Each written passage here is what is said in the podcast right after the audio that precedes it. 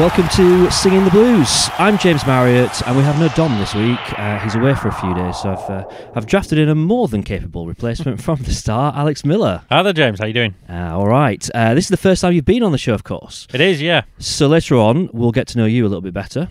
Uh, we've also got Gary Monk and Morgan Fox. Uh, Leeds on Saturday, of course, to look at. Uh, two games to reflect on, first of all. So Cardiff on Friday, it feels like an eternity, doesn't it? It certainly does, and uh, you know the the problems that everyone had going down, you know, with the weather and all the rest of it. Um, yeah, it was a bit, a bit of a difficult trip, but um, yeah, I think I think the Owls could be quite happy with uh, with a point there, despite the uh, the circumstances that it came in.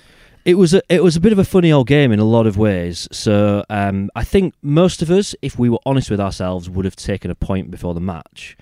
When that full time whistle went, there was kind of that little tinge of disappointment that we hadn't got three points out of it because through the course of that game, we certainly created enough to win that probably created enough to win two or three games of football to be um, to be fair. And it did it felt like two points dropped in the end, didn't it, for Wednesday? It did, and, and like I said, those circumstances of not only it being a what was it, eighty seventh minute uh, equaliser, but the uh, the fact that it didn't really look like a foul. You know, It was a, a very frustrating Yeah. goal to concede. Although it was as soon as that free kick was given, and you could see it wasn't a free kick, you kind of think we know what's coming here. Yeah, This is the yeah. this is the sucker punch. and you've got you know the Jolly Green Giant doing the uh, the the staff jumps, you know, behind the wall as well. So yeah, all, all that sort of lumped into one. It it did feel disappointing, but I I was saying to to Dom and, my colleagues there all week, you know, you, you I think you'd rip your the wrist off for uh, for a point Yeah. at Cardiff. You know, th- their record so far down there.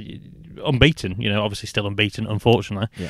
Um, but yeah, you know, I think uh, Wednesday would have taken a point, and the, the way that they played, particularly in that first half, and, and having spunk, spoken to uh, to Monk today, um, there has been a big difference between the first half and the and the second half in, in both the matches over the last few days.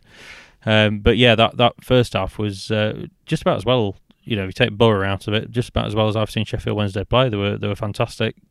Really moved the ball around quickly, which is, I think, when they're at the best, they are moving the ball around quickly. Yeah, it was it was fluid, wasn't it? That that first half, which was uh, which was great. I mean, I guess first things first. Morgan Fox coming into the to the team, which is a bit of a surprise. Um, me and Dom talked about the fact that um, Gary Monk's not changed his defence at all so far since he since he came in. Um, so a bit of a surprise that he kind of suddenly decides to take Odubajo out when he didn't off the back of Odubajo making some mistakes earlier in the in the season. Um, Hutch coming back in as we expected. Um, Westwood injured in the warm up. I mean, it's not the first time that this has happened with Kieran Westwood. I kind of wonder what on earth do we do with him during the warm up? Because whatever it is, we need to stop doing it. Yeah, well, obviously it's the first time I've seen it happen, but that that was sort of mentioned in, in the press box that it, it wasn't the first time. Um, but uh, you know, I thought on the whole, Cameron Dawson did a fantastic job. You know, made a- made a great save, and you know, I think some question marks over his positioning. Yep. Um, for for the equaliser, but mitigating circumstances there with what what Aden Flint was doing in front of him. Um, so yeah, really really tricky one. But I think he's he's held himself well for the for the last week. You know, deputising for for Westwood, and it'll be interesting to see. You know who he goes with on, on Saturday, Monk. Yeah. Um, so a lot of love for Hutch after the game. A lot of people talking about his performance. It kind of looked like a Hutch that's had kind of like you know two and a half weeks off, and he was raring to to go, uh, but looked very accomplished in in that in that role. Um, anyone else that kind of stood out for for you? Uh, Harris was particularly good. I thought, you know, going going back to his old club, and you can see he had a point to prove. Um, when when uh, there's a few players like this in the Wednesday side, I think, but when he's playing well, Wednesday really tick over nicely, and they look at their most dangerous, which is going to be, you know, when when you you quick, direct, you know, tricky winger is playing well, you're always going to be a threat. Um, but I thought he was very good. I was impressed with uh, with Fletcher as well. Um, but the but the centre halves, you know, again, you know, me and Dom are sort of wary of sort of waxing lyrical on them. It seems every week we're, we're giving them a lot of credit, but the the fact is that Sheffield Wednesday aren't conceding many goals, and uh, and the two of them were were outstanding yet again. Um, so first goal for Julian Börner. Uh, I tweeted a bit about this. So we got uh, Bannon and Fletcher involved in the setup, then to Harris, whose shots turned in by Börner. Zero transfer fees involved in Mm. uh, in that goal. Not a single penny spent in the in the creation of it. Uh, I've never been so happy for someone to get their first goal for Wednesday. I'd imagine Julian Bird has probably not slept since he's been so happy about it. Bless him. Well, we're used to him sort of fist bumping and going mad for, for clearances, aren't we? Um, but yeah, we, we saw something real special as he turned that ball in, and it's one of those. You know, we, have spoken to him a couple of times, you know, in, in press conferences and stuff, and he really is that sort of likable figure that that you know the impression that he gives on, on a on a field. So I think everyone was delighted for him the the initial sort of thing with with that goal was we just thought it sort of bumbled off him, but there, there was a little bit, you know, he was a bit cute with it as it came in. He sort of opened goal up his season, body. That. Absolutely. Well, you know, if it went to a vote, I've absolutely no doubt he'd, he'd win it as well. uh, but him. yeah, been really really impressed with him. He, you know, he's been outstanding. Harris as well, like you said, free transfers. It's a new approach from Wednesday, and it, it's paying off. Absolutely, yeah. I mean, it's um, you, you kind of look at the team and the players that we've spent a lot of money on aren't aren't really in there. It's it is the players that have you know we've kind of begged, stolen, and borrowed that are, are really doing the stuff now. Um, so you mentioned Harris. He obviously had a, a, a, half decent chance to get on the score sheet just before the the goal. Um, it was a half of chances, wasn't it? And we saw um, there was the the Steven Fletcher chance that came off his um, top of his chest. Yeah, he ended up chesting it, didn't he? Yeah. Which you kind of look at the replay of that and just think, ah, what? I, I could sort of see it's sort of ever so slightly behind him and why he kind of did that, but you sort of think if he gets any other part of his body onto that, that's yeah. that's probably two 0 Yeah, and you could I think you can see on the on the look of his face we had the little monitors uh, for the replay uh, in the ground, and you can see from the look of his face it's one of those that he just you know if I could have that back, you know, he'd, he'd, he'd have finished that, especially with the form that he's in as well, you know, this season. So yeah. It, it's going to be a slight concern, I think, possibly for Wednesday. The fact that they have are having these sort of long periods of, of domination is probably too strong a word, but certainly looking very good going forward, and they're not putting games to bed. You know, if they'd a, defense as strong as Wednesdays, who are ticking over as well as they are, are not going to concede two goals very often. If they score two goals in a game, they're going to win an awful lot uh, which sounds pretty rudimental, but you know it's true, and I think it will be a slight concern, like I say, for, for Monk and his men. Well, I mean, it, I, am kind of jumping ahead a little bit here because one of the things I wanted to talk about when we got on to, to the Stoke game is about this issue of killing off games. Um, so we'll we'll talk in depth about Stoke in a bit, but that um, free kick that Stoke got towards the end of the game, Mark Duffy steps up, and you're kind of like, oh right, this. I mean, this is written in the script, isn't it, for Mark Duffy to score a screamer um, and and get Stoke back in it. But it's another game where you thought we should have been out of sight before that that point. Um, and I mean, Gary Monk's not not daft. It's pretty glaringly obvious to everyone that that we're creating enough chances to finish off games way way way before we are doing and we're not. Um, but yeah, that it, it is. There is a concern there because there will come a game where we don't have as many chances, and we've we've got to be a little bit more clinical. And it's actually, you know, I've, i can hear myself earlier in the season saying this lots of times about, you know, that got to be more clinical phrase it has been a real theme all season long. Really, that we uh, I don't know what the exact stats are, but we're certainly up there or thereabouts in terms of creating the most chances. Uh, but we, yeah, we just we it, it, takes us too many chances to score a goal at the moment, and we if we carry on like that, we, will get punished, won't we? That's it's not.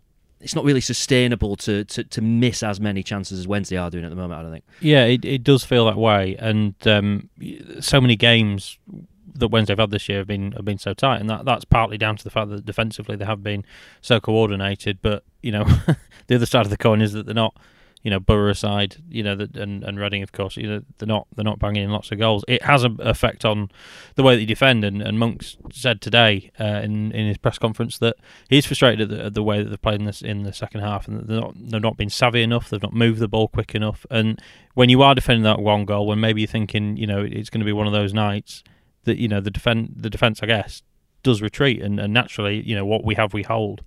Um, so yeah, that you know, back in that second one, it, it would be nice, wouldn't it? uh, I think it would do. It w- it would probably like elongate the life of Wednesdayites quite quite a bit because it's getting quite stressful at the back end of uh, of games now. Watching uh, watching Wednesday. I mean, I'm, I'm, saying all this very much with half an eye on the game that's coming up on Saturday because uh, if we give Leeds any kind of a sniff, we'll get punished. I mean, Cardiff are not a bad team. Stoke are not a bad team.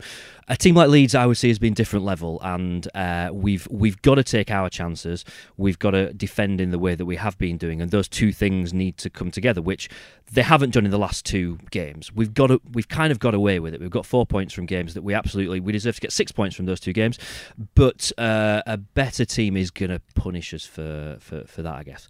Um, we'll talk more about Leeds in um, in a bit. So just to kind of you know wrap things up from the um, from the Cardiff game, you've you've talked about it a little bit. Let's talk about the goal. So um, first of all, I, I guess we're going to agree on this. Do you think it was a free kick? No, I don't No. think it was. It it wasn't a free kick at all. Um, now the the more interesting thing is the offside debate, and um, what what is quite interesting now is that we've got more and more like ex referees that are on Twitter, um, who kind of go through all the dodgy decisions or uh, contentious decisions and give their opinion on them, uh, and across the board they were like, yeah, that should have been offside. Um, I feel like Cameron Dawson did his bit in terms of he was screaming and shouting at the linesman. Um, so it wasn't as if the linesman just didn't notice. There's nothing else for the linesman to be looking at during that sequence of play. It's not, you know, he's just checking to see whether or not there's a player offside. Um, it's really disappointing, isn't it, that this wasn't seen by the uh, officials or. Uh, the alternative is that they've seen it and just made the complete wrong decision on it. Yeah, first of all, you know, Cameron Dawson's had a, a little bit of criticism, you know, for for what he did in, in, in shouting at the linesman. People saying, you know, he should be he should be ready for his positioning on the free kick and stuff.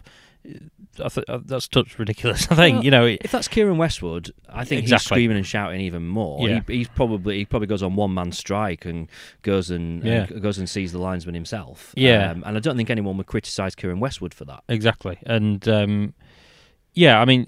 In, in terms of the actual decision itself, you know, like we say, I think the the vast majority of, of, of the minds that that are sort of clued up on this sort of thing no, have said it's offside, like you said, and and that makes it all the more frustrating.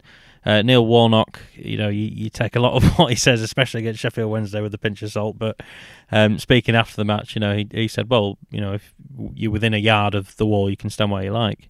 That's not the case at all, Neil. You know, and I think it was a bit sort of tongue in cheek and maybe aimed towards um, those of us that were there of a, a Wednesday persuasion. But yeah, particularly frustrating. It, it, it should have it should have been ruled out, and, and particularly that late on as well. It, you know, it, it was gutting. But like we said, you know, with a with a positive spin on it, you know, you, you'd have taken a, a one-one draw at Cardiff. I think. Yeah, absolutely. So the nature of the way that, that game kind of finished, and um, you know, we, I, I guess we were all a little bit kind of downbeat at the fact that we didn't come away with uh, with three points, which I always kind of think does that um, psychologically play a little bit when you're then going into a game a few days later on because you're kind of just going into it with that slight sort of negative sort of feeling around. Um, there weren't any kind of signs of that though. I thought it was a it was a good performance on um, on Tuesday. So I mean, first thing to talk about is is the team. So no changes at all. Uh, both me and Dom last week predicted widespread changes to the team for uh, Tuesday night, uh, and we got that incredibly wrong. I, w- I was quite surprised uh, after what happened at the, the Hull game and the team looking leggy that Gary Monk stuck with the, the same starting um, eleven. What what were your thoughts when you uh, when you saw that team announced? Yeah, shocked. You know, the same. Um, and, and like you say, going back to that that last sort of midweek game and, and how leggy they did look at. In in terms of the performance itself, I, I think maybe they, they did sort of show, certainly latterly in, in the game, showed a, a little bit of legs there and, and the effects of Friday night. Th- there was I'm not going to say it was kind of carbon copy stuff, but um, it was it was a bright start from from Wednesday, but it faded, didn't it? I mean, the last kind of 20 minutes of that that first half. I mean, I'd, I'd been up, I'd, I'd been working on Tuesday morning. I was up at 3 a.m. So I was praying for a game that wasn't boring because there was serious concerns about falling asleep. And the back end of that first half was kind of like, this is Mm. it's a, it got a little bit difficult at, at times because there just wasn't very much uh, happening. Stoke weren't offering a lot. No, I, I think it, it's one of those maybe Stoke ha- would have been happy with a draw, you know, coming up to Hillsborough and, and off the back of, of two wins that, you know, and it does sap it out of you, you know, that, that sort of scenario that they've found themselves in and, and getting two good wins and, and coming up and, and their two injuries as well, you know, that that was a big factor, I think, you know, the Lindsay who, who came on for, uh, was it Cameron Vickers, um, he, you know, made the mistake and it, it was just one of those Tuesday night championship games where it was going to take a mistake or something like that to, to open it up. Once Wednesday got the lead, you know, particularly in the in the latter half of the, the second half, thought they closed it out very well and nullified any any threat that Stoke had. Yeah, I'd agree with that. Um, I, I I never felt Cardiff looked kind of dangerous. I didn't really get that feeling from from Stoke. It's quite an odd team that that Stoke team because there are individually some decent players in it. Something there just doesn't just doesn't quite seem to add up. Um, you can kind of see that that's a team that's had a bit of trouble because you. Uh, when I when the teams came out, I looked at it. I was like, well, their bench is better than their starting eleven. But I'm guessing that it was the the the players on the bench were the ones that had been playing at the start of the season when they were losing every game, and he's changed things around and they started winning again. But um, you know, maybe we just played them at, at the right kind of opportunity uh, opportunity there. Um, so Massimo Luongo, he loves scoring goals at Hillsborough, doesn't he? He does two and two. Um, yeah, I mean earlier earlier in the season, I, I really sort of championed him because watched him in those League Cup games that he played in, and just thought he he sort of provided exactly what the Wednesday midfield at that time needed. You know, that bit of energy. You know, Bannon and, and Hutchinson for everything good that they do.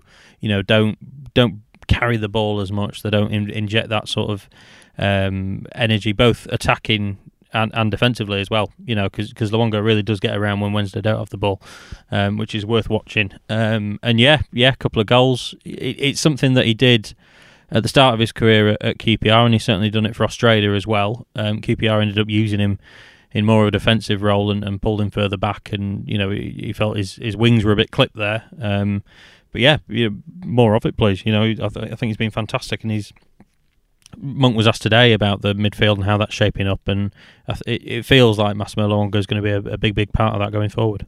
It's, it's hard to kind of see now. This, I mean, we, we did opinions last week where we talked about formations, uh, moving to uh, a, central midfield of, of two if we're going to play two up front in any games it's kind of hard to see who do you take out of that. You know, Hutch obviously has such a vital role, and I, I sometimes forget when you know Hutch and, and, and what he does when we're um, uh, say we've got a set piece or a corner or something like that, in terms of his ability to just drop back into the back four if there's a defender coming back, and it's so seamless that you don't even notice it. But picked up on that a few times on Tuesday night about the fact that Hutch obviously has that experience; he can do that. He just becomes a central defender for 30 seconds, uh, but it means that that defensive shape holds. Um, so obviously you've got you know Hutch, who's I would say is kind of integral. Bannon Luongo's making himself really important it's hard to see a scenario where Bannon's not going to be in the team. It's like it's it's getting to the point where the formation's sort of picking itself now, isn't it? Because who do you take out of that midfield now? Yeah, and I think with more minutes together, the three of them, it's only going to go one way. It's only going to get better and better. And Gary Monk's been very, very honest about the fact that he, you know, he was thrown in. What was it? Two days before before Huddersfield. Yeah he had to you know pick a team out of off the top of his head basically from from one training session and, and, what he'd seen of Sheffield Wednesday before. And you know people like Morgan Fox is coming to the team. I know we're going to talk about him shortly. And um Luongo you know I think being the being the main one you know went in the side difficult to get in. Bannon and Hutchinson weren't particularly doing anything wrong. They were picking up results and it was just a case of um, waiting for the opportunity. And um, you know he, he has waited and he's got there. And two goals in two games at Hillsborough, you know, you, you can't ask for much more. Absolutely. Um, what you say about him is very true in terms of the performances there as well. Uh, and he does bring that something to the midfield that we've kind of been lacking. Um, Kieran Lee's obviously a bit of an oddball, isn't it? Because we, I think, I think we missed Kieran Lee for a long time, and he came back into the team, and you were like, "All right, you know, we have been missing a Kieran Lee." Um, but what Luongo does just seems to work. It seems to give us a, a real solidity to that midfield, and it kind of allows Bannon to be a, like a better Bannon version of himself, if that makes sense, because he he can do what Bannon really needs to to do. He's not got to do as much of the hard work because Luongo and Hutchinson are doing it. It allows yeah Bannon, Barry Bannon to be a bit more Barry Bannon, for the want of a better phrase. I think it frees up space for Bannon as well. You know, Luongo, you know, if he is going to get around and especially when he is carrying that ball and, and, and moving opposition midfielders or defenders around the pitch, it does open up pockets of space for, for Bannon, and that's when Bannon's at his best, isn't it? When he, you know he's got a bit of time to pick a pass and, and really open something up. So yeah, I mean it, it, he's as we said he's he's performed very well since he's gone in Luongo, and, and he's getting the best out of people around him. So like I say, you can't ask for much more. We've got to give um, big kudos to uh, Cameron Dawson. Uh, great save in the second half. Uh, I think rightly people have mentioned the fact that uh, the Stoke player should be burying that header, but regardless, it doesn't matter. He's still got to make that save, and it's so low down and it's so close to him.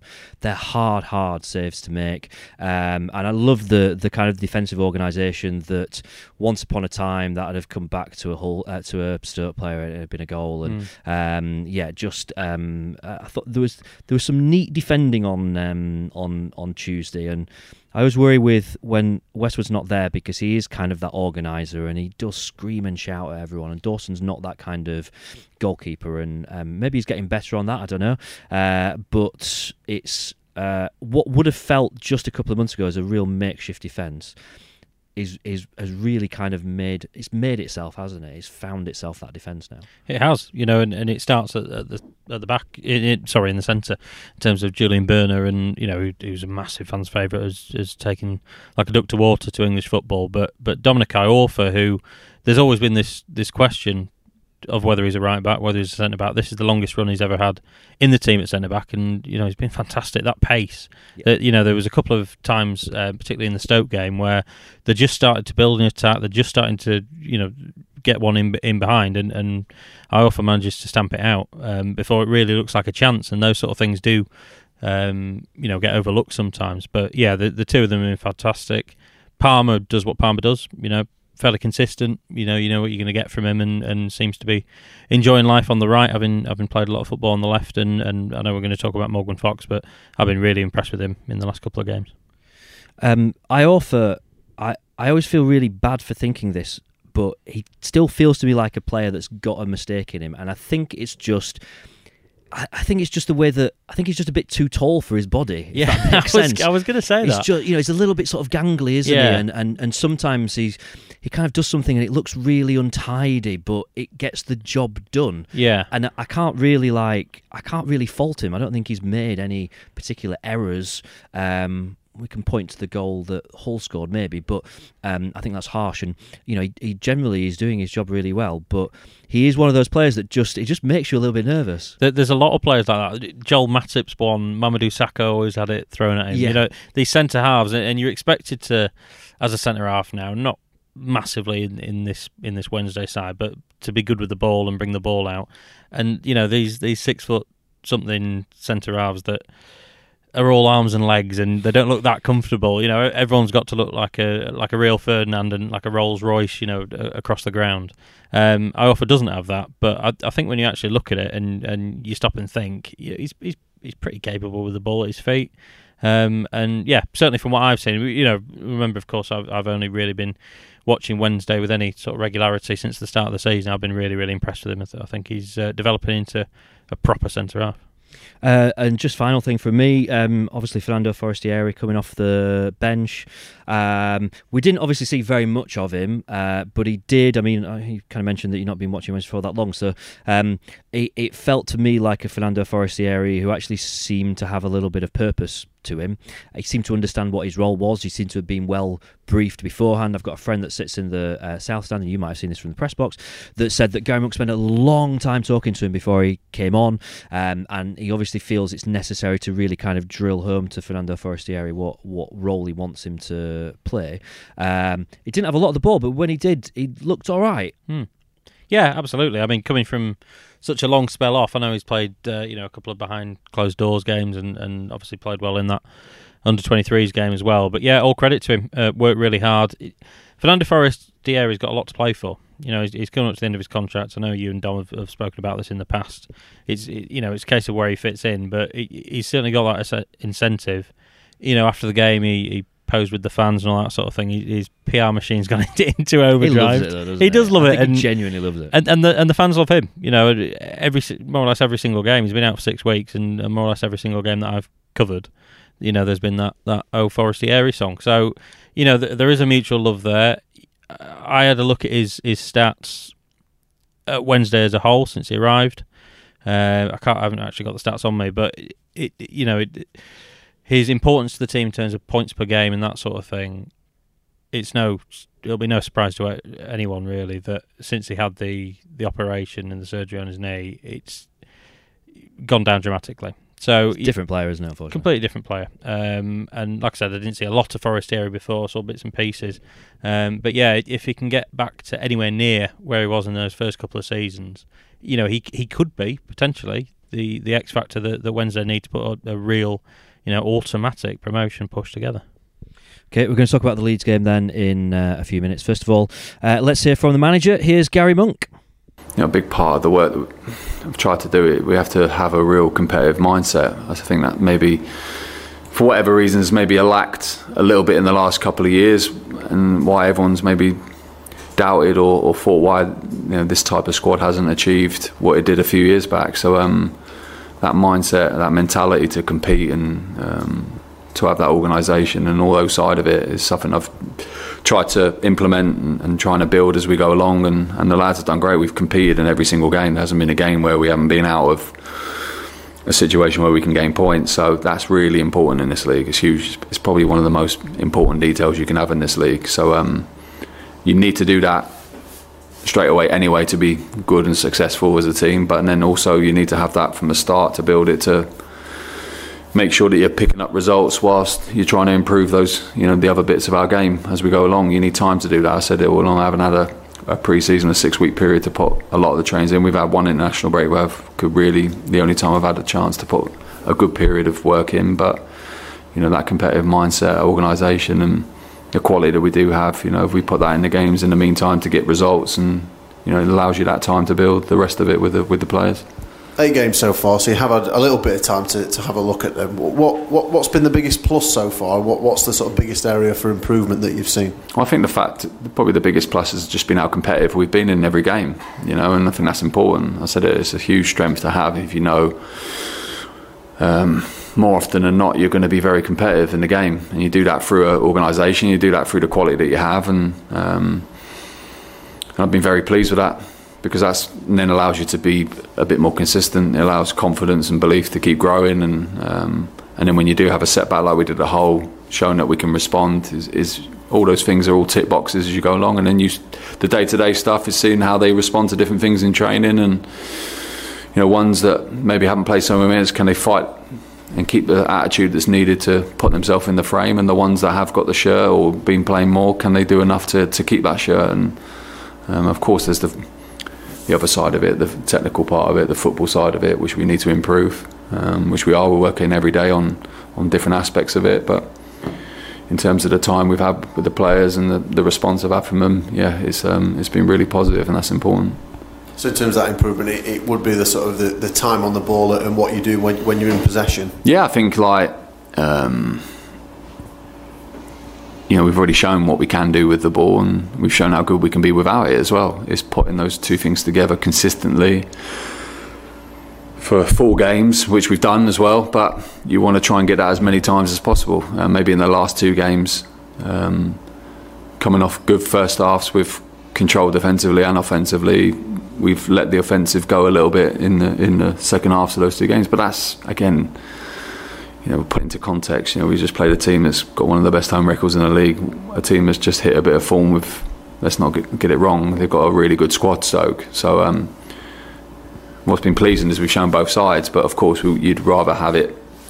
The ideal situation is to have both sides completely in those 90 minutes, but it's, you see it in many championship games. You saw the games last night, you know, how, how that similar experiences for all teams. So, um, I've been very, look, we're moving in the right direction. The players are given everything they've got. I feel that we've got a really good group of players here that can that can do well, and we have to just keep building that. That's, that's the only thing, and that's done by hard work. That's all we can do. Leeds at, at Hillsborough this weekend. Would you say they're the team to beat this season in the Championship? I think yeah, they're up there with a couple probably who were favourites at the start of the season. They're expected to go up as they were last year. You know, unlucky in the situation they had in in, in, in the playoffs, but all credit to Derby what they did and um, and yeah, that's the expectation of that club. You know, it was there when I was there. You know, even though that we were in a probably a, a completely different situation in terms of starting off, um, there was a lot of issues on and off the pitch when I was there that we had to overcome and, and get back together. But they've been in a different situation now. It's, it's a lot more settled off the pitch and and yeah, they came close last season. That's the demand of a big club. You know, they, that club wants to be back in the Premier League. It should be like many other big clubs in this league and I think the way that they talk and the way that they go about it, they expect themselves to be in the Premier League, and their players expect it from the way that their players talk as well. So, yeah, it's, it's a big, big season for them, and um, but we're on our own path, we're on our own focus. You know, we respect the fact that they're a good team, and you know, um, the way that they play, but we have to work our our way and focus on ourselves. And if we do that, we know we can give ourselves a good opportunity to win the game. Obviously, manage both teams now. How does the, the expectations level compare between the two sides? It's the same, you know, big clubs, historic clubs. The expectation that those types of clubs will always be to be back where they feel they belong, you know, which is the Premier League both clubs have been out of the Premier League for a, a, number of years now, but that expectation doesn't change. You know, you can all play it down, but there's no getting away from it. Um, and that's what we're here for. You know, you take that challenge on. You know, um, took the challenge on at, at Leeds. I said, uh, proud of the work we've done there. We, you know, we're in a we're in a totally different situation to what that club wasn't. You know, it is now. Um, but I see the same here. You know, an expectation, but one. Let's meet the challenge and try and take it forward. That's what we're here for. So of course it is. Uh, it's facing his old team, isn't it? For uh, for for Gary Monk. I hate this game. I really do. so have you have you covered a Wednesday Leeds game before? I've not. Um, I've I've covered Leeds United a fair bit actually in the past. Right. Um, I'm I'm from I'm not a Leeds United fan. I'll put that out there. I'll make that very clear. Um, but yeah, you know, from from Leeds and a lot of my friends are Leeds, so it's always a uh, a club that I've I've kept a close eye on. Um, but yeah, I've not actually experienced a, a, Wednesday Leeds game before. I'm, I'm told it's it's something a little bit different to everything yeah, else. It, it's it's kind of ill tempered. Um, the the atmosphere certainly fired up, and sometimes that that bubbles over. Um, everyone remembers the Chris Kirkland incident a few years back on a, a Friday night game. Of course, last last season as well, it was a, a Friday night game, and um, you know, again, it, it kind of got to it got past the point of being a fired up atmosphere to just being a little bit unpleasant. Um, this time around, and it's so rare that I would ever say I'm glad that a game is a Saturday lunchtime kickoff because I hate them as well. uh, but uh, I think it's the right time to, to, to play that, that game. It gives people less time in the pub beforehand, yeah. and it and it, yeah. it just stops it getting quite as as sort of ferocious as it as it um, as it does. Um, I mean, what what are you, you, you saw Gary Monk earlier? What are your kind of thoughts about um, any impression from him about if he's likely to bring any changes? He he's played his cards very close to his chest, and he, he does that a lot, um, and he and he can surprise you. You know, we, we, a number of times this season already, he's, he's completely changed the system or you know made changes where we weren't expecting them, and vice versa. Um, I don't know. Is the is the honest answer? Well, I mean, when you sort of look at the team and think, well, where would those changes come? Yeah. Because if assuming Steven Fletcher's fit, mm-hmm. uh, and you know, if Steven Fletcher says he doesn't feel hundred percent, then that might need to change. But if Steven Fletcher's fit, obviously he plays. Mm-hmm. Um, Harris, Reach, I know there were some people saying after Tuesday night maybe Reach needs a, a, rest and that you know at times he didn't really look in the game on Tuesday, but I thought his work rate was there. I'm not sure that it's a tiredness issue with Reach. I think it's more of a confidence issue, if anything, with yeah. Adam, Adam Reach. We talked about the midfield three. You wouldn't really change that unless you have to. Do you change the defence after they've kept a clean sheet? Um, Keiren Westwood, do we need to rush him back? Cameron Dawson's been playing all right. I don't know where you kind of think that those changes would be. It would be kind of maybe changing one of the fullbacks, but just for changing sake. If yeah, anything. it's one of those, and, and, and after well, it'll be three games in in eight days. He, he said today that you know he, he, works very very closely with Tony Strudwick and, and the sports science team, and and that he is sort of led in, in some of these decisions by by what they say. You know, players don't necessarily they call it the red zone, don't they? They don't have to necessarily get into the red zone before they are given given a break. So yeah, it'll, it'll be interesting. I think it's probably important to, to point out Massimo Luongo's come through. Obviously, he came off just for the hour on Tuesday, but he, he's come through. Um, and yeah, he, will be available for selection. He's very hopeful, Monk said, which is shorthand for he's going to play. Um, Westwood's fit. Um, and, you know, he admitted, Monk, you know, he said that he's going to have to sleep on the decision. You know, paid tribute to, to Dawson and, and the saves that he's made and the impact that he's had since he come in. So, um, yeah, that'll be interesting. Um, Monk's said a few times that he, he does want to repay the uh, the the impact of, of players that do come into the side and, and do make an impact. So you know Dawson couldn't have done much more really to, to keep his side. So it'll be interesting to see. Obviously Westwood's a big player, big game, all the rest of it. Um, but in terms of other changes, yeah, I, am not. It, will be a bit of a surprise no matter who he takes out because of the way that they've they've played in over the last couple of games. Yeah, it will. It'll be. It will be an interesting one. You kind of look at players like Sam Hutchinson and think, well, you know, he's he's He's got no knees. You know, he's, he's if anyone's going to need a rest, it's going to be someone like him. And you've got Joey Pelupessy that you can bring in. But then you think, well, against Leeds, like Sam Hutchinson's the first name on your team sheet, as long as he's you know he's not like you know, on crutches, you're going to stick him. You're going to play him. Um, so it'll be an interesting one that, and and I kind of feel like there's a full week then, isn't there, until the next game? It's not, there's no midweek game, so I, I suspect that he'll be hoping that unless there's anyone that's not up to it, he can put that same team out again. But possibly Westwood coming in. Yeah. Um, you'd kind of think against Leeds, who've got that real striking prowess, that you're probably going to lean towards playing Westwood, aren't you? Yeah, I think so. Look, if I had a, a gun to my head, that's that's what I'd guess the team would be. That you know, the only change would be Westwood. Um, we were expecting changes for the whole game and, and that sort of thing, but you know it's a it's a Sam Hutchinson game, a, a Yorkshire derby, um, and yeah, I think if I'll say I think it'll be it'll be quite similar. But like I say, I don't know. Gary Monk's got this way of uh, flipping things on its head when you least expect it. We've said a few times this season about oh this game coming up is going to be the most difficult one of the season so far. We said it about Fulham. Uh, you know we, we kind of insinuated it about uh, Cardiff as well. About that was that, that was going to be a real tricky game. Um, no doubt at all that this will be our biggest test of the season coming up on Saturday. Um, Leeds obviously quite a fascinating 18 months at Leeds, uh, all things considered, because Bielsa comes in, they make a storming start to the season last season, and everyone said oh they'll die off after Christmas, and of course that didn't happen. And then at the end of the season things went a bit wrong for for Leeds and we all said, well, that's it now. The bubbles burst. There'll not be a strong next season. And of course, they started this season really strongly as well. And um, it is a Leeds team that I kind of look at, and I've seen them um, highlights of a couple of their games this season and think, if there's a team in this league that scares me a bit, it's probably Leeds because when they are in form, they can move the ball around at an exceptional pace. There's a lot of skill in that team. There's a lot of talent in that team, and um, on their day, there, there, there really isn't a better team in the championship than this than this Leeds United squad. It is going to be a tough, tough game. Yeah, I'd go with that as well. I think it'll be a real test of of what Gary Monk's Sheffield Wednesday have got. Really, you know, there's been a lot made, isn't there, about the the, the games that they've won so far and the points they've accumulated and, and who against. More importantly, I think I'm right in saying they haven't beaten anyone that's any higher than 16th or 17th in the league. Possibly something. Yeah, like it's around that. So, yeah, if they are serious about this promotion push and, and you know staying in the in the playoff positions, which I think they've got every right to be. They need to, to pick up points, you know, against teams like Leeds, especially at home as well. You know that Hillsborough fortress that, that Monk and a couple of the players have spoken about is, is massive for them. Really, really, really big. Um, you know, if they if they can continue that, Monk's unbeaten in, in league games at home. So, um, yeah, it, you know, it's one of those. Would you take a point? Well, uh, you never want to say it about home games, do you? You never want to say that you'd accept a point in a home game. So I, to that, I would say no. I wouldn't take a point.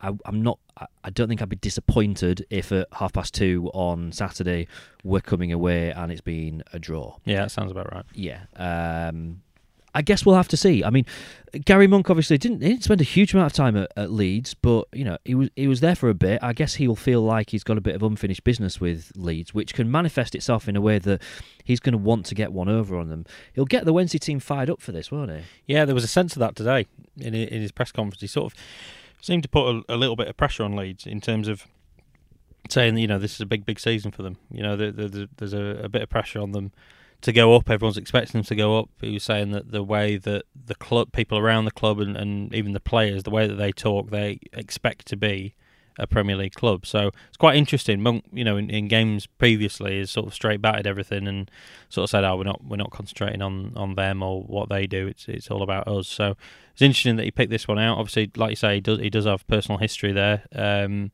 everyone I think was was more or less pretty surprised when he when he was sacked there. You know, obviously the yeah, yeah. the new owner had come in, and you know, there's always a bit of a media furore when a when a young English manager is sacked. But um, yeah, it certainly certainly took me by surprise, and, and he admitted today that he was he was shocked as well when uh, when that call came. So yeah, possibly a, a, bit of extra needle there for Monk. Um, and yeah, like you say. A lot of the, the, the rhetoric this week leading up to the Leeds game has been about the fans really, you know, becoming a part of, of this fortress Hillsborough and, and really turning up and, and, being up for the game. So it's near the kick-off, which which doesn't always lead to the, the most raucous atmosphere. But you know, Wednesday fans have got a, a part to play on Saturday. Absolutely. Um, of course, we have got the example of um, Gary Monk going back to his old team once this season already with Middlesbrough.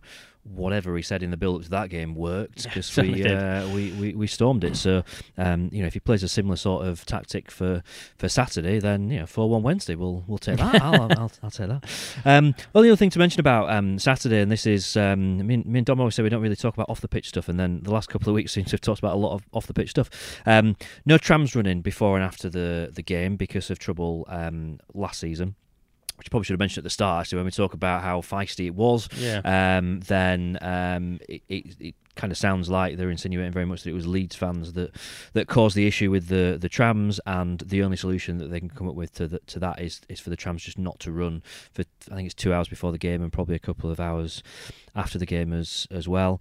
Um, I kind of feel as Wednesday fans that we uh, are almost entitled to lick our wounds a little bit at the moment with with this and all the issue with getting into and out of the north stand, and this season just kind of feels like one thing after another. That's not really our fault as fans, but it's fans that are paying the price for.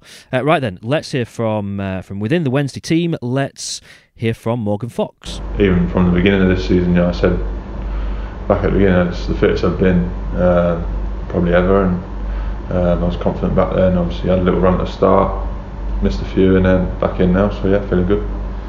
Really uh, good options at the back as well. Wednesday have got. I mean, uh, Gary Monk just talks about uh, Palmer and Badger and everybody else. So in terms of that, do, do you always feel that you have to be 100% hitting those standards to ensure that you are staying in the team? Yeah, of course. I think you said um, good options at the back. Like you look everywhere. I think all over the pitch. Uh, we've got a good squad, and um, you know, like I say, we've been saying that since the start of the season. It's it's all about competition for places. Obviously, everyone wants to play on a Saturday. Everyone wants to play on the Tuesday nights, and and you have to just keep giving your best because you know that someone's always there pushing you all the way. As, as a defensive player, has it helped working under the different coaches that you have this year? Obviously, Steve Bruce was here, Lee Bullen's here, Gary Monk's here, all defenders. Has that helped to bring your game on? Yeah, I think so. I think it's always good to, to take different things from different managers. I think if we look at the way um, that the gaffer's been working with us recently, it's very much everyone knows their roles in the team, um, and you know that works perfectly for the way that I play. You know, I do my job, and then you know you're doing you're doing that right, and you can work on that, you can improve it, so it's perfect. We- We've spoken previously about criticism that you had in the past. Has it been nice to see, you know, some, some positivity this week? I've seen lots of messages about your, your own performance. Yeah, of course. I think you know it's, it's always better when it's positive, but um, again, that just comes down to the results that the team are having as well. I think you know when the team when the team are doing well and we're in the position that we are, and the wins that we're getting, results that we're getting, that all helps. How have you found it under Gary Monk? Has, has he made it a, a good working atmosphere for, for you and the rest of the boys? Yeah, definitely. Um, it's it's very much when we're working, we're working hard. Um, he's very detailed in the work that he does, whether it be in the video room or out on the pitch. It's it's very detailed, and I think the boys have really bought into it. I believe it would be your first home game against Leeds this weekend.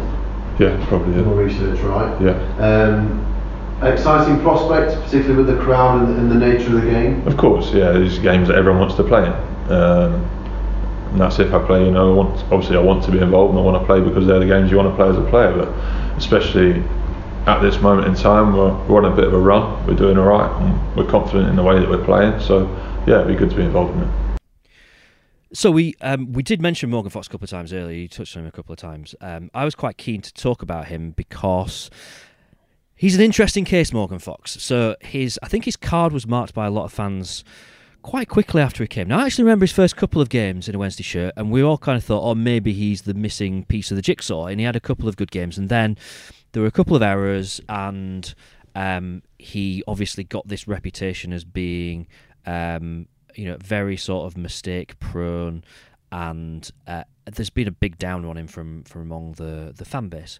Um, it kind of culminated, didn't it, earlier this season where his name was was booed before the game when his name was was read out. Now, what I find interesting about this is that kind of all those bad performances and mistakes in, in the past, which to be fair, very much in the past and they're a while ago. So you've not seen any of those. So you've only seen kind of Morgan Fox from very back end of season, uh, last season, kind of pre- few um, through pre-season and then Yeah. the, the games that he's played this season. So what's what's your kind of opinion on on Morgan Fox? with all the booing and, and you know there there is a section of, of Wednesday fans even now that, that still seem to be down on on Morgan Fox and what he has to offer. I, I've never really understood it because you know coming into it pre-season, I thought he was one of the better players in the pre-season games that I saw.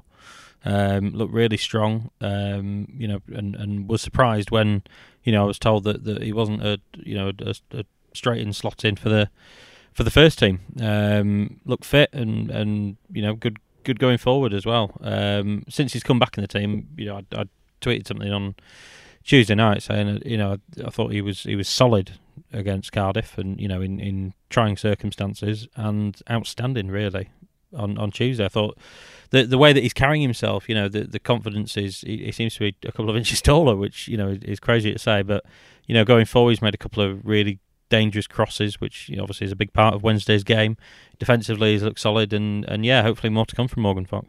He does. He does seem quite accomplished at the moment. I think in terms of his defensive work, we've always sort of said that maybe actually he is the most kind of you know sort of classic defender in his style that we've got that can play in that position. Um, but yeah, question marks about what he offers kind of going forward, and this little tendency has got to just kind of go a little bit missing in a in a move. But um, yeah, no no kind of um, uh, examples of that recently, and you kind of feel with Morgan Fox that now he really needs a run in the team, doesn't he? And and Gary Monk might be a manager that suits him because we know that he does tend to stick with players. He, he brought Morgan Fox in and he took Odubajo out, which none of us particularly expected to, to happen because he stood by Odubajo. So you kind of think, well, now he's done that I, I kind of feel like now he's he's going to stick with Morgan Fox for a while, and he's got his chance to have that run in the team that he's never really had yet in a Wednesday shirt. Yeah, and it's it's going back to what we said about Iorfa. You know, really putting your faith in, in a player and, and seeing what you can do over a month or six weeks, and, and that by the end of that time you'll you'll really see what you've got. And um, like I said, he's grown in confidence, and with every passing game, he's only going to get better and better. It was interesting what Monk said, going back to what you said about everyone being surprised about Odubajo being left out he was brought in at Cardiff, Fox, to just give a couple of extra inches in height. You know, you're expecting that aerial bombardment, and he played so well that he, he's kept in his place, and that necessar- wasn't necessarily always going to be the case. You know? Right. Um, Odubajo, I think Wednesday fans probably haven't haven't seen the best of him. You know, from what what he did at, at Brentford and Hull, but um, seemed to be getting there. You know, you know, got over what, what happened at Preston and, and seemed to be getting there. So um, certainly Mox Fox rather coming in and, and playing well. There's competition for places, you know, with Palmer being able to play on either side as well. Yeah, that's good. Uh, right, before we get into our opinions, then um, let's uh, let's quickly get to know Alex a little bit better. uh, so uh, we found out that you're from Leeds, but you're not a Leeds fan. Mm. Do you want to tell us who you do follow? Uh, yeah, I don't think there's any major. I'm, I'm a lifelong Liverpool fan. Okay. Um, as you can tell from my thick Scouse accent. um, no, my old my old man was a Liverpool fan. Well, he's a Liverpool fan, um, and yeah, just sort of followed Bradford City for a, a couple of years with okay. the, the lure of, of cheap season tickets. So yeah, that's my allegiance. Good win for Bradford on Saturday, wasn't it? Absolutely, yeah, they're doing all right. Yeah, they, they need to get back out of that league. So. Yeah, I think I think it's their uh, their season. Um, so yeah, you've been obviously been kind of um, reporting on and, uh, and, and going to Wednesday games for for a while now, and, and, and certainly for all of this season. So um, what I, I always find it really interesting talking to someone who doesn't have that Wednesday bias and can actually see things quite clearly. So, what is your thought on this Wednesday team? And I guess what I'm saying to you is, uh, without the blue and white um, tinted spectacles, what can this Wednesday team achieve? Is is this a Wednesday team that could go up? Do you think? I, I, think it's a Wednesday team that can get in the playoffs. I, I think we'll know. It, my answer now will be completely different to if you ask me in, in a month's time. Yeah. Um, that that thing of who I hate to be a downer on this, but the teams that Wednesday have played, are, you know, a lot of those games are games that you'd expect them to win. We'll really find out a lot more about Sheffield Wednesday. You know, games like Saturday, games like Swansea. You know, and, and the games that they really need to you know turn teams over around them. That you know, the, the it's very rare that the the teams that do get results against some of the top teams don't sort of finish in the mix. Um, so yeah, I think in a month's time we'll we'll know more about them. At the minute, I think Gary Monk's done an outstanding job in what he's done. He's been very clear and very honest about what he's what he's tried to do in in the short amount of time that he's had. In the, the first job was to to shore up the defence, you know, get a get a stronger mentality in there as well, and you can see that that's that's really you know breathing out of the, out of the team at the minute. Um, and you know, in the weeks to come, he, he, wants to work on some more offensive stuff. And so, you know, if if this Wednesday team can, you know, become slightly less reliant on that, on maybe that direct ball to, to Fletcher and, and what Harris can do on the left, and, and find other ways of scoring goals, then they've absolutely got every chance. It, it's such a weird league. You know, the the championship is always a competitive league, and anyone can beat anyone. It's that old adage, isn't it? But you know, you sit there on a on a Tuesday night or a Wednesday night watching the scores come in, and it's you know it's going off everywhere. You know, there's there's teams that you really wouldn't expect uh, to lose that, that are getting turned over by, by two or three. So yeah, I think it'll be fascinating. I think it's a good chance for Wednesday, and like I say, if they can start banging in a few more goals and, and stay tight at the back, they've got every chance. Simple game, really. it, it is, um, and I find this season quite interesting because there, there isn't a, an obvious champion in this in this league. There are teams that are quite strong, but it does seem wide open. Everyone really is taking points off everyone else. You wouldn't have thought that Brentford would go to Swansea mm. and stick three in mm. on Tuesday mm. night. You kind of look at you know Barnsley being two up against whoever they were two up against, West Brom. Yeah, um, yeah. Obviously, West Brom did, did pull that one back, but yeah, they're, they're just results that you wouldn't you wouldn't expect. So it it does feel like the kind of season that's a little bit wide open for someone that's maybe just going a little bit under the radar to to kind of sneak in there and have a really good uh, a really good season. So uh, no, no, reason why it, it, it wouldn't be Wednesday. Yeah, a couple of the players have said that they're quite comfortable with Wednesday being that team as well, and and that changes with TV coverage a lot of the time because Sky end up talking about you a lot. Um, and so that, that sort of underdogs or dark horses tag or whatever you want to call it does sort of fall away. But, you know, Massimo Luongo, you know, was qu- quite explicit in that, you know, it's part of the conversation in the changing room, the fact that they are going under the radar. Um, and there'd be a lot of people that looked at the league table and, oh, Wednesday third. You know, obviously we're in that bubble. You know, you're a supporter. Um, we, you know, we're following everything they do. But, you know, up and down the country, there'll be a lot of people that are surprised that, that Sheffield Wednesday are doing what they're doing. I obviously didn't know that because I have a ban on league tables until Christmas. so uh, right then, on to Owlpinion. So last week we uh, looked at this sort of mini, I keep calling them mini season. So this five games between international breaks. So Cardiff away, Stoke at home. Obviously those games have gone. So uh, Leeds at home, Blackburn away, Swansea at home. So five games, three at home, two away. What's a good points return? So both me and Dom said kind of nine or ten. Uh, we had so many responses to this. Gavin said twelve. Adam saying seven. Inskins nine. Dino said 10. Um, Nicholas said 9. Lee said 10. Um, Alex, not you, um, but uh, an Alex on Twitter who said um, anything above two would be a bonus. Well, we've already done that, so um, that's that box uh, ticked. But very much kind of between eight and ten was the average. So we've got four from two games now. We're very much on kind of target there for for ten points. Um, what what do you think? I, I, I think you're right. Sort of eight, nine, ten. You know that that would be sort of the scale. Eight, you'd be all right with, nine you'd be happy with, and, and ten you'd be quite happy. So yeah.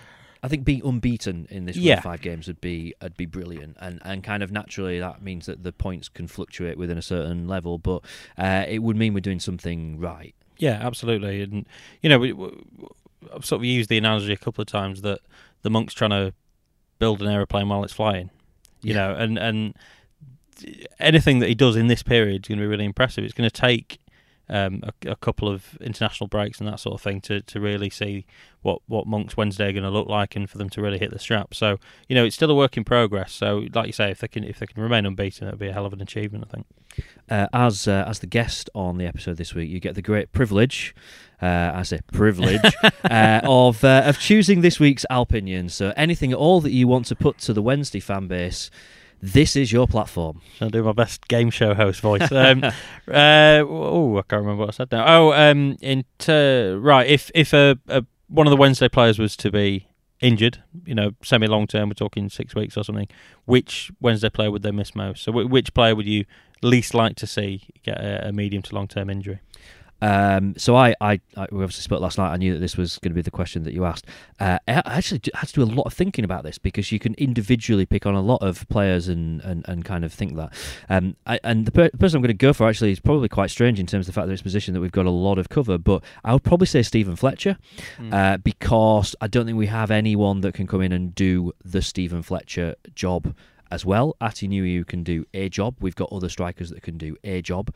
Uh, but I always think we don't quite look the same team when Steven Fletcher's not on the pitch.